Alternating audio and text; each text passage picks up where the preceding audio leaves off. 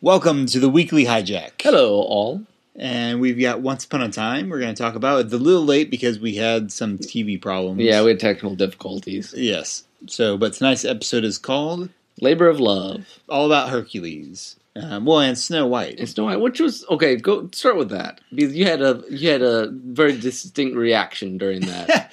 well, she, uh, who was it? Regina pointed out we d- we need Snow White here. We don't need Mary Margaret. And I was like, yes, because I never understood why even what she even bothered with the Mary Margaret name after the curse was broken Yeah. at the end of the first season. And uh, she she stuck with the name, and at the end she's like, "Yeah, you know, I need to remember who I am." And I like that they actually address the fact that lately she hasn't been good for much, but giving speeches about hope. oh, yeah, exactly. it's like they're actually course correcting to a certain extent, Yeah, which is nice. It's it's like unfinished business. yeah.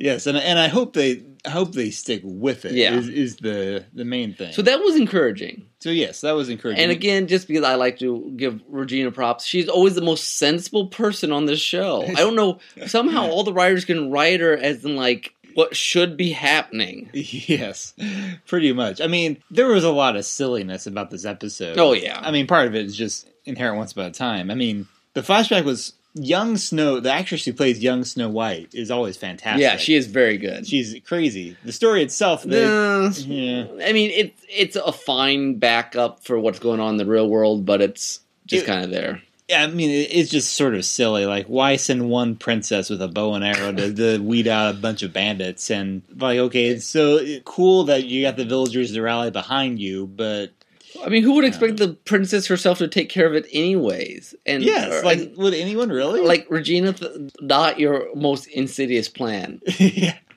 I, Eh, It's okay. I mean, it's okay. Yeah, it wasn't. It was just kind of a blood. I mean, it was not blood, but like so-so Yeah. flashback. yeah, it could have it could have been made Now, a bit more. it's sense. really kind of sad that Hercules just been like, hanging out there, had like just failed horribly, and and they were yeah, that- yeah. that is pretty sad because that was he didn't get his last uh, like- bat, scout badge. yeah his uh, his medals for finishing all the. I know who made him do those, but those are kind of nice. I mean, if I had labor, I want a little medals every time I finish one. okay, we we also have to talk about Henry here. Oh, the I like that they're bringing the author thing back. A very clever way to do it with uh, Cruella being the one who is most invested in that author Like, I- Like Cruella, I know when she first started, she was kind of just one tone, but I remember her episode was really good. yeah, And I think there's a, there's a lot you could do with her in Yes. theory. in theory, yes, Um, and I and I have given you know they're they're always struggling to give Henry an important role, and they did Mhm. some last season yeah, with you gave him a girlfriend ish thing and stuff, yeah. or at last last half season I guess. And the all thing was always really cool, and then he broke it because it made sense. Mm, and did, didn't he reference it those at some point during the last half? I don't remember. yeah, I think where, he did but- somehow. Yeah, The downside is they're still kind of overplaying the whole Emma as murderer thing, even though it was self defense. And Cruella's line of argument that if she comes back from the dead, But Emma she- won't be a murder anymore. It's like, well, you still happen. yeah, it still happened. Whatever happened, happened. Uh, that's yes, most sense any time thing has ever made said. Um, yeah, I don't understand the log, the moral logic of it because it's not even forgiven. It's just you're just reversing it. That's not the same as getting rid of it. yeah, And apparently, it sounds like Henry's sold on it. Like he wants to uh, help. Like you won't even tell. well, well, he's at least considering it. Yeah, it just I, I don't understand. Like the problem is, give Henry something cool to do, but don't make it in like I'm hiding from P. I don't. I don't know. give it some credibility. Yeah, like that's that's just yeah silly like i said like i said there's lots of silliness in this episode Yeah. some interesting ideas but around a whole lot of cheese yeah, and I wonder. Yeah, it'll just be interesting to see. Be like what they would with Cruel, and it's like if they bring back things that you know plot lines that they could finish up somehow or do something unique with. I think there's some potential, but again, there's a lot of silly possibly. yeah So we'll we'll see. yeah and and Hades is entertaining. I just really just still don't know. I guess I mean I understand he's mad about losing souls because that's his deal. But like like you said it, it's weird if you can just change the rules That you can just very stay. Yeah, well they gotta stay now, or yeah. says, there- like says who I mean, there's gotta be. I feel like Hades needs something else, and I think there is something else there. They're not telling us yeah to make him really Well, they hinted at Work. that he has his reasons for making Yeah, the underworld look like Storybrooke. yeah My guess is it'll wind up being something along the lines of the Snow Queen, this this hidden thing that he's like he's been obsessing over for a while that none of no one knows what it is yet. maybe yeah. It feels very similar to that. So I I mean I'm interested in him. I mean it was a pretty good episode. I think it moved forward. I mean Yeah. It, now I'm, I I don't quite you know Meg. On has this like deep like how horrendous Cerberus is. It's just hard to for us as monster of the week. So it's hard to get like oh I'm really worried about this monster. yeah. She did a good job acting. No, she did. She did. No, no, she was fine. She was great. I didn't know who she was till right. I like called it right before. We were like, okay, she's got to be someone important. Like two seconds before they said it, I'm like, oh, it's got to be her Yeah. because there's something that love struck idea. right, right.